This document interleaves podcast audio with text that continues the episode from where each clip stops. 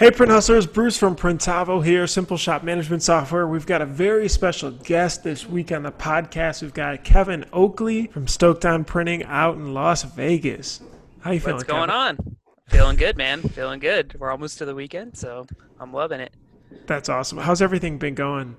Last couple weeks now. Good. Just on a base level, it's getting a little bit cooler. So we're actually in the low 100s, not like 115, 116. It's dry heat so though. It's dry heat. It's it's dry heat, yeah. So um, you know, it starts to get to you after a while. Like you, every year, it's like, all right, you know, we don't think it's gonna get that hot, and then it just gets super hot, and it just starts to like wear you down a little bit. So I think, uh, you know, even just being stressed, but then being super hot the whole time, you're like, ah, you just can't get away. But um, yeah, other than that, it's been really good. You know, uh, it's been a wild year, but um, you know, it's it's looking looking really good.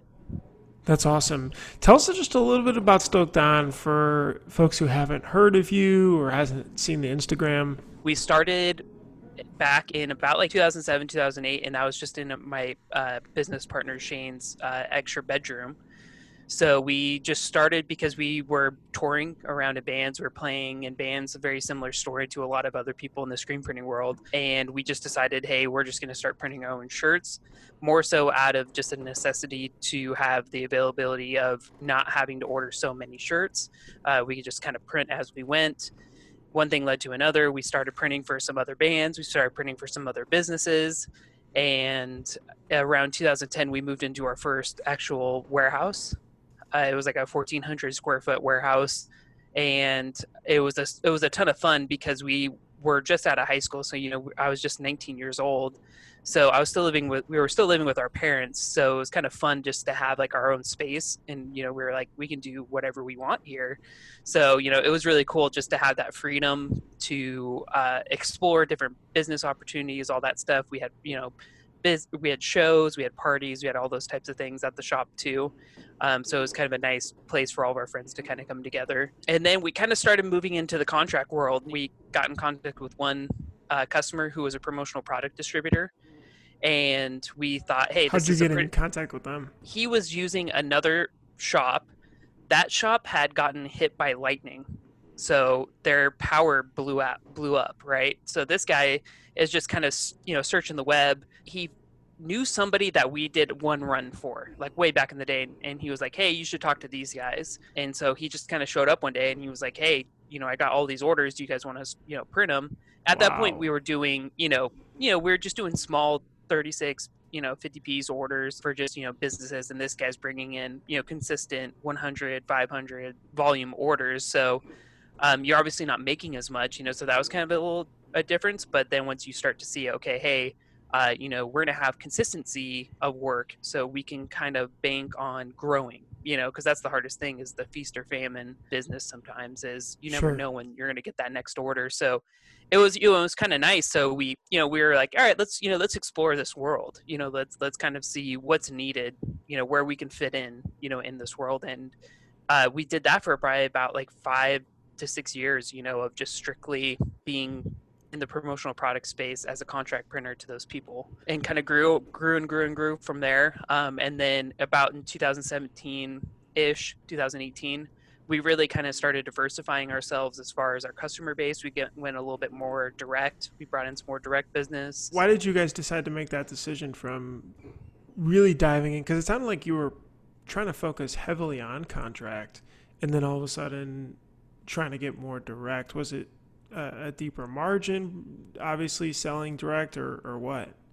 Yeah, so there was that, and there was also just the fear of being so dependent upon one industry, and the somewhat of a like a shift in the way uh, contract people are going to function in the future, how promotional product uh, distributors are going to be buying products in the future. You know, when you talk about Alpha Broder getting into decoration, and you have larger promotional product suppliers like hit promotions getting into the space you know so you start thinking about okay well the model of promotional product distributor buying from alpha broder sending to a printer is is kind of cumbersome. You know there there's a lot of there's a lot of stuff that when you take out uh you know that uh alpha broder going to a contract decorator you reduce the amount of friction so we kind of saw that and we're like I don't know if we can compete with Alpha Broder, and I don't know if we can Mm. compete with Hit Promotion. So It's just from uh, the convenience of the supply chain. It, it's it's quicker for them. Yep. Yeah, and, and and as far as most promotional product, there's no other product in their space that does that this type of model. Right? You don't buy keychains from, you know, someplace and then send it to a pad printer.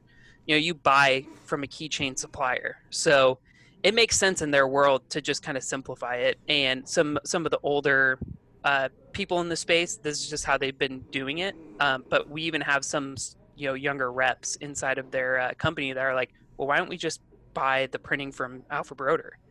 And I was like, oh, okay, this is going to be a problem. this, you know, as as those uh, that older model. So um, you know, so we've been combating that too. You know, we we just launched a new website called contractdecorators.com. Um, and it's a single invoice solution. So essentially, we're just passing on, you know, our case pricing onto the distributor, and then you can add decoration and all that stuff onto the on the site. So we're we're trying to compete there a little bit, but you know, there's only going to be so much we can do. Interesting.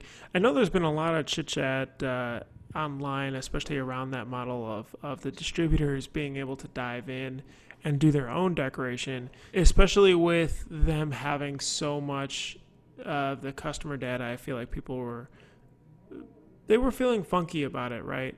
Which I completely understand, but to your point, which is 100% valid in that it is more convenient, right? If they do good work, it's they have the goods, they, they have the, you know, for them to vertically integrate absolutely makes sense. It does, yeah. And uh, when you look at a company like Alpha Broder, they're they're VC backed, um, you know, and what venture capitalists want to see is growth. So there's only so many T-shirts that they're going to be able to sell. So they're going to say, well, what other verticals can you go into? And they're going to say, well, we could decorate the shirts too, and we're going to bring in that all of that revenue back into the company. And they're going to go, okay, well, how much money do you need for that? And They might say fifty million dollars to start, and they're going to go, okay, here's the check, get it, build the build the warehouse, you know, build the shops, buy the buy the machines. I think they're going to have like an issue with growing because you know they have such a huge customer base. They're going to have a hard time uh, competing with us as decorators at the beginning because we are so specialized. You know, they're not going to be able to do simulated process. They're not going to have all these offerings. They're going to be able to do left chests and full fronts, and they're going to go for the promotional product people. You know, sure. and what they sell the most of. So you know, there, there's a lot of value that us decorators still bring to the table that they're not going to take away. But to be upset at them, it's wasted energy, in my opinion, because sure. you can't control it. You know, so what you can control is, you know, what else is there in the world, you know, that we can use our services for. Yeah, no, 100%. Just the natural flow of, of capitalism and how it moves around. Tell me a little bit about the transition, though. So, you know, wanting to get more into direct, how did that work? Did you, did you, did you start having to do the sales? Did you have to bring on somebody to help? Uh, obviously, it's a big shift in pricing, in workflow, all of that. Yeah, so we never completely removed ourselves from some direct business. You know, so even while we were doing contract, we still had a, a small amount of you know i would say 25% of our sales was still direct. My goal was to get that to 50% you know so we're 50-50 obviously the volume on the contract side is going to be a lot more shirts to get to 50% but i just wanted at least our revenue to be 50-50 and it just kind of went back to the drawing board like where do we fit in and where do we bring value that we're not just compete on price? So that was really one of those things where we said what is needed out there? And what we essentially saw was, oh, okay, well, I think the model of you know selling bulk amount of T-shirts to people is a very saturated market. Anybody who who can buy a press can compete in that market. We saw uh, where we could have a little bit more of a, like a moat around our business was to focus on technology. Like, how can we improve the customer's experience through technology and make things better and more seamless and for them and, and most of all for us because the faster that we can process an order the faster we can print an order the faster we can ship all correlates to value to the customer you know and people will pay for that. People will pay for a consistent product and a consistent shipping in a short amount of time so you um, talked about two things there. There's speed and there was transparency. It sounded like speed as far as just getting the turnaround time as quick as possible with a quality product, but then you're also bringing up transparency, which isn't as common in that there's more customer communication. Is that what you're trying to dive into? Like for Yep. people to be able to see visibility into their order process, all right? Just like I can order on Amazon and know where the box is. Exactly. That's a huge part of it. The the actual communication from the customer, I think, is something people forget about, but it's it makes their experience so much better, and they're so much more willing to forgive when something does not go exactly as planned. When you've kept them in the loop, and when you've been uh, answering their their questions and uh, honestly and truthfully, and they're also seeing the the status of their order whenever they choose. If they, you know, if it's ten o'clock at night, they can say, "Oh, well, hey, where's my order at? Oh, okay, where's, you know, I forgot to approve it. You know, I forgot to approve the proof. Okay, cool. Let's let's get that approved and you know move on move along with our day. Got it. So there's value there. Are there any other areas that you feel like you were trying to add value other than the speed transparency, or maybe even deeper into those areas?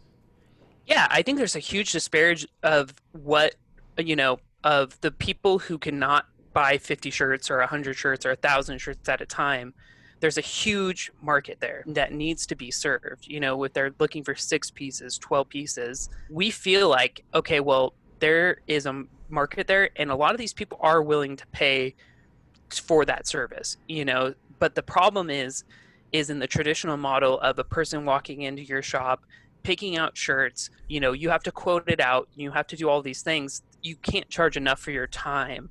However there's a lot of those people who are willing to do that work online but you have to have the resources and tools for them to use the uh, to go through that process.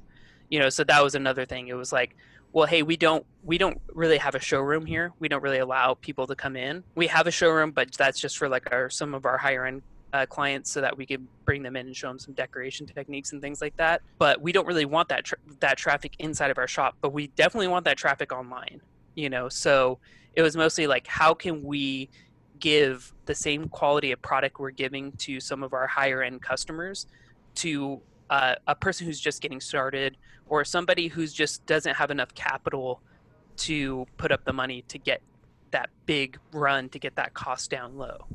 So So, do you feel that your is it really the average order size you see decreasing, and so that's where you're trying to get ahead of it by being a very capable, you know, direct to garment or, or uh, like type of printer to be able to have them go online, design the products and stuff, and then you guys are shipping out, you know, call it five, ten pieces or so. Do you see the shop then trying to trend more towards lower quantity orders, or I feel like what a lot of the shops see the struggle as as what you said, you can't charge enough for the time. Now, of course, you got to make it a lot more efficient of a process with the art approval and the code approval and all this back and forth before the job's even printed. Is the goal to shorten that as much as possible then for Stoked On, and then be able to handle that market? Yep, exactly. That that that's exactly what we're trying to do is build tools that automate a lot of those things that were we were doing manually before. You know, like the quoting process, the ordering process, and all of those types of things. How do we get um, from a customer's order? You know, they they are willing to give us money to uh, the press as fast as possible. So that's really trying to to whittle down all those steps in between and what tools can we then build in, you know on the internet? Let's just say you know what type of software and what type of tools can we build along the way that automate a lot of those processes and speed up and get it sped up?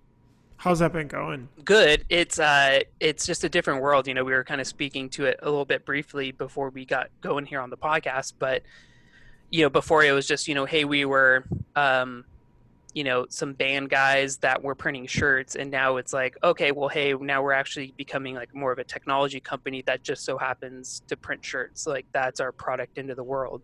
Um, but it's becoming so much more based on technology. You know you know now we have three full-time developers that are just constantly working on you know products and updates and you know websites Software developers. yeah. Yep. So we have Really? we have a team of three. Yeah. So we're um uh, have you know some road you know in learning like what's a roadmap and like you know what are milestones and you know like getting version you know updates out and all those things that you just never you never learn you know when you're a, a screen printer. You know, so now kind of having to learn that side of the business. So it's fun, it's challenging, um, but it's just so cool now to see.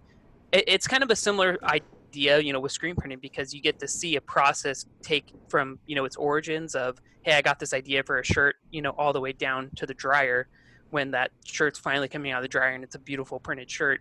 Is this kind of same kind of thing. It's you know when we're talking about software we're like hey what if wouldn't it be cool if we could do this? And then okay well how do we do that? Well we need to do this this and this and then you are using the product you know and sure. you start you get to play with it and you get to see it uh, working it, it, brings the same kind of amount of joy as you know seeing a nice printed shirt coming out yeah that's very interesting i have definitely seen some shops that have done a very good job of using garments as the bridge, like what you're talking about being a tech company, but uh, you're using shirts as, as the bridge to get from point A to point B. And it's been interesting, especially in the live printing area. I, I mean, I think Family Industries has, has done a, a very good job. Obviously, no live events really happening right now, though they've pivoted to some other stuff. But their view is more like agency using shirts, just like yours is. Yep. Tech using shirts. So it's just kind of fascinating to see that pivot and that transition into it. Do you think this,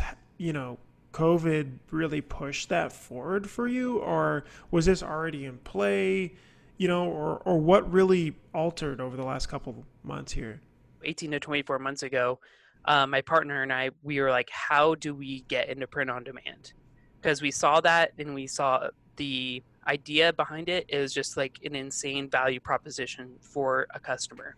It's like instead of having to bulk order all of your stuff, we send it to a 3PL or we send it to you and you fulfill all the orders and all those types of things. We're just going to fulfill the order as it's ordered. You know, we're going to print that, ship it in a couple days. So we saw that and we saw some, you know, I, I ran into a guy, I would say it was about three years ago um, and he was the owner of a company called DTG2Go, and he was telling me what they're doing, and I was like, this is unbelievable. This is going to change the game of of what we think you know printing T-shirts and buying uh, online and selling online is going to be. So we, you know, we started that journey, and that's where we really started. We're like, oh wow, you know, we're going to need to have a lot of tech, you know, because that's the only way is to automate all of these things. So, and even up until last year, I was still having to convince some people to, that print on demand was a good idea because they're like, "Well, man, I don't know, it's more per shirt, this and that. It, it's you know, there, there, was there was a lot of like hangups and there was a lot of uh, false beliefs that I had to break down. Um, with COVID, it completely accelerated that whole world. You know, people who didn't want to sell online are selling online. People who used to have a huge warehouse and a huge inventory uh, don't have that inventory anymore and they're just doing print on demand. And there's just a huge shift into the e-commerce world and whether it was people who were there um, but didn't want to do print on demand or people who are not even selling online are now there and i don't think it's ever going back you know i think people are now seeing like okay this is the way of the future you know is to sell online and with with uh companies like shopify big commerce you know etsy and all these things making it so easy for you to sell online, it's just going to get more and more prevalent, I would say. Sure, that makes sense. What would have been some hiccups for you guys trying to make this transition? Figuring out how to connect to an e-commerce store is just a is a hurdle in itself. um, you know, so because and you know making sh- how do you get you know good artwork and then you know getting it all the way down to the printer so that you're really touching it once again the least amount of times because the you know each time somebody touches it your margin just went down you know sure. so okay like and so and once again it's a completely different way of thinking than screen printing because screen printing is very uh, there's a lot of variables there's a lot of things there's a lot of a, a little a little bit of a person's touch you know every time you know you you really want to really experience operator so that he knows okay the squeegee pressure the angle all these things um, whereas print on demand with dtg it's a very systemized process it's like this this this this you know and you just need to have the processes and the layout for it to to function well you know is there equipment that you recommend for folks that are looking to get into it? Um, you know, some of the smaller DTG, or are you guys messing around with some of the larger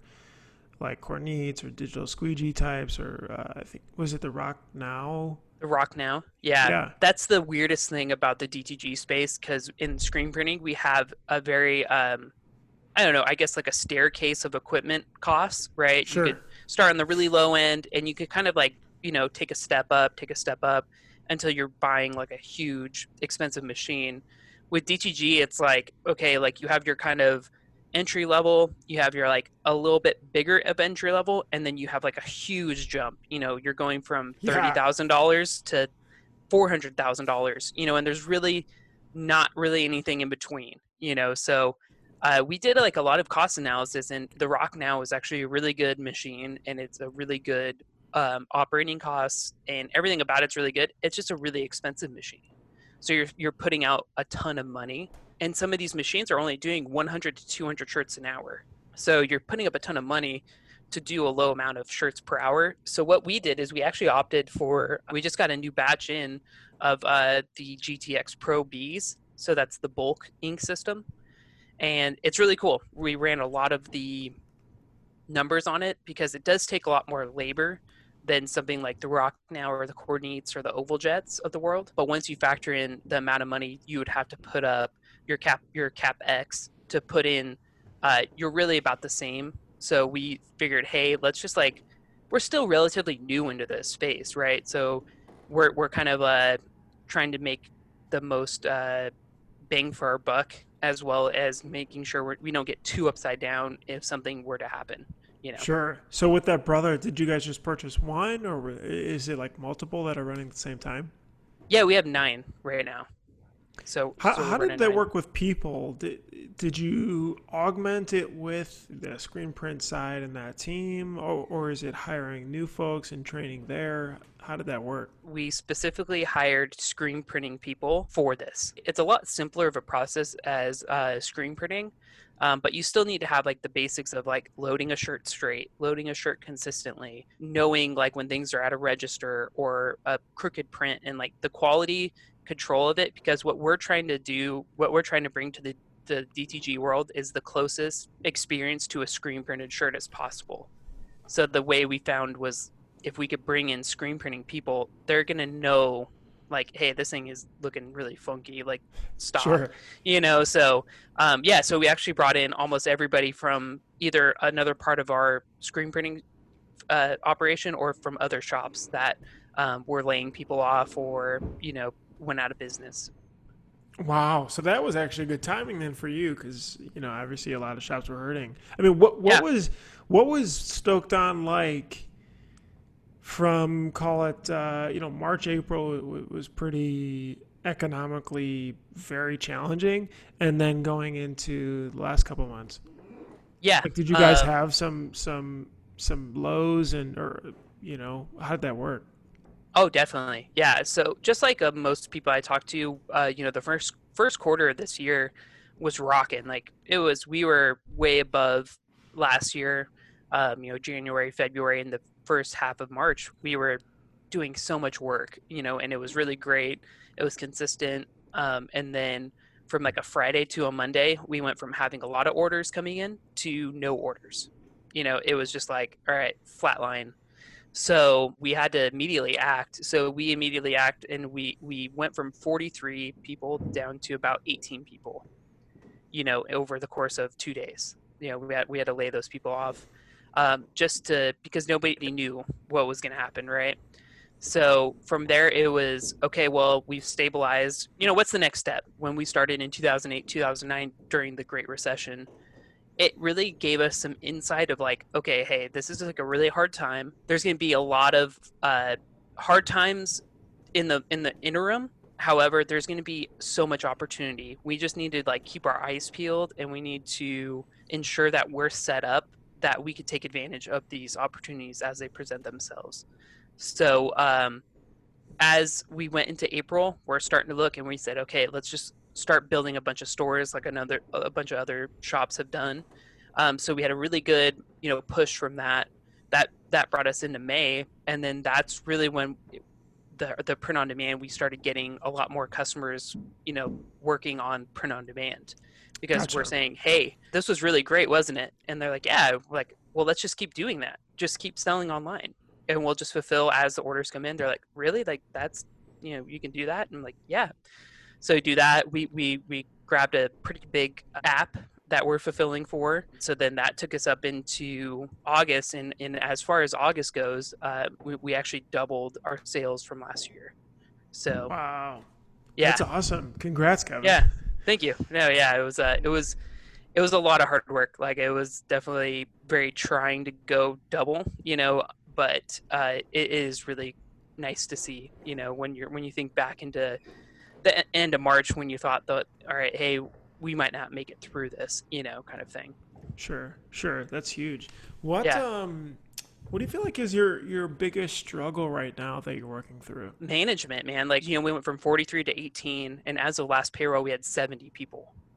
You know, so we now have up to 70 people. So building that middle management, right? Like having a director of operations and having a, you know, a chief revenue officer or somebody in that in that sphere to kind of give us better insight to say, hey guys, you know, you might want to try doing it this way or trying it this way. So that's really what we're focusing on next is building out having Shane and I and then having, you know, a you know, a really solid team right below us that can help manage and uh you know, inspire and as well as, you know, make things better for the rest of the team. You know, because there's only so many hours in the day and there's only so much bandwidth Shane and I have and we're better suited for other things. So Sure. Like, hiring for management's tough. Do, do you feel like It you is. have those roles there now or the right people or wrong people or where do you feel like you're at with it?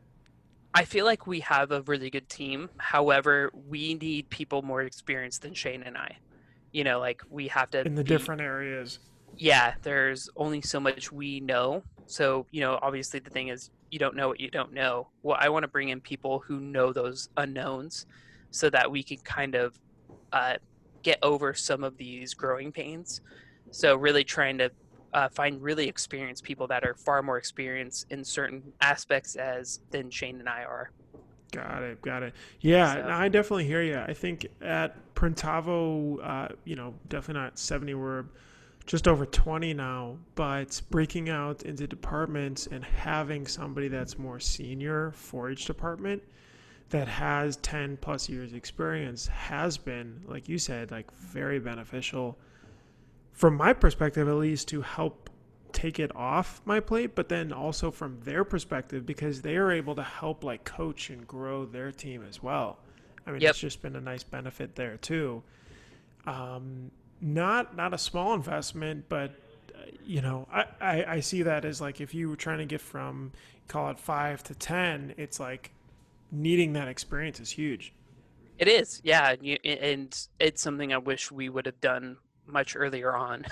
you know, like you said, it's not a cheap position to fill, but if you find the right peop right person, you know. So we had a director of operations for about six months, and he was good. Um, he just had some things that we really needed from somebody else, you know. So he he came in and he gave us a lot of, uh, you know, it's kind of almost like a consultancy. Like he came in and he fixed you know some certain things you know he he shed some light on some management things that we needed to work on um, but then i think we needed somebody even a step above him as business owners we have a lot of things that we could be working on that doesn't necessarily need to be okay making sure that this person's doing what they're what they need to be Sure, doing we, we, we need operational. yeah, yeah, exactly. We need to be thinking about okay, what does the landscape look like one year, five years, ten years from now, and and how do we how do we navigate that? You know, we need to be steering the ship, not necessarily making sure that the ship is working, right? Yeah, that's awesome, Kevin. I, I, uh, I'm glad we could catch up. I'm glad you could be able to carve some time out to be able to hang out on the, the podcast.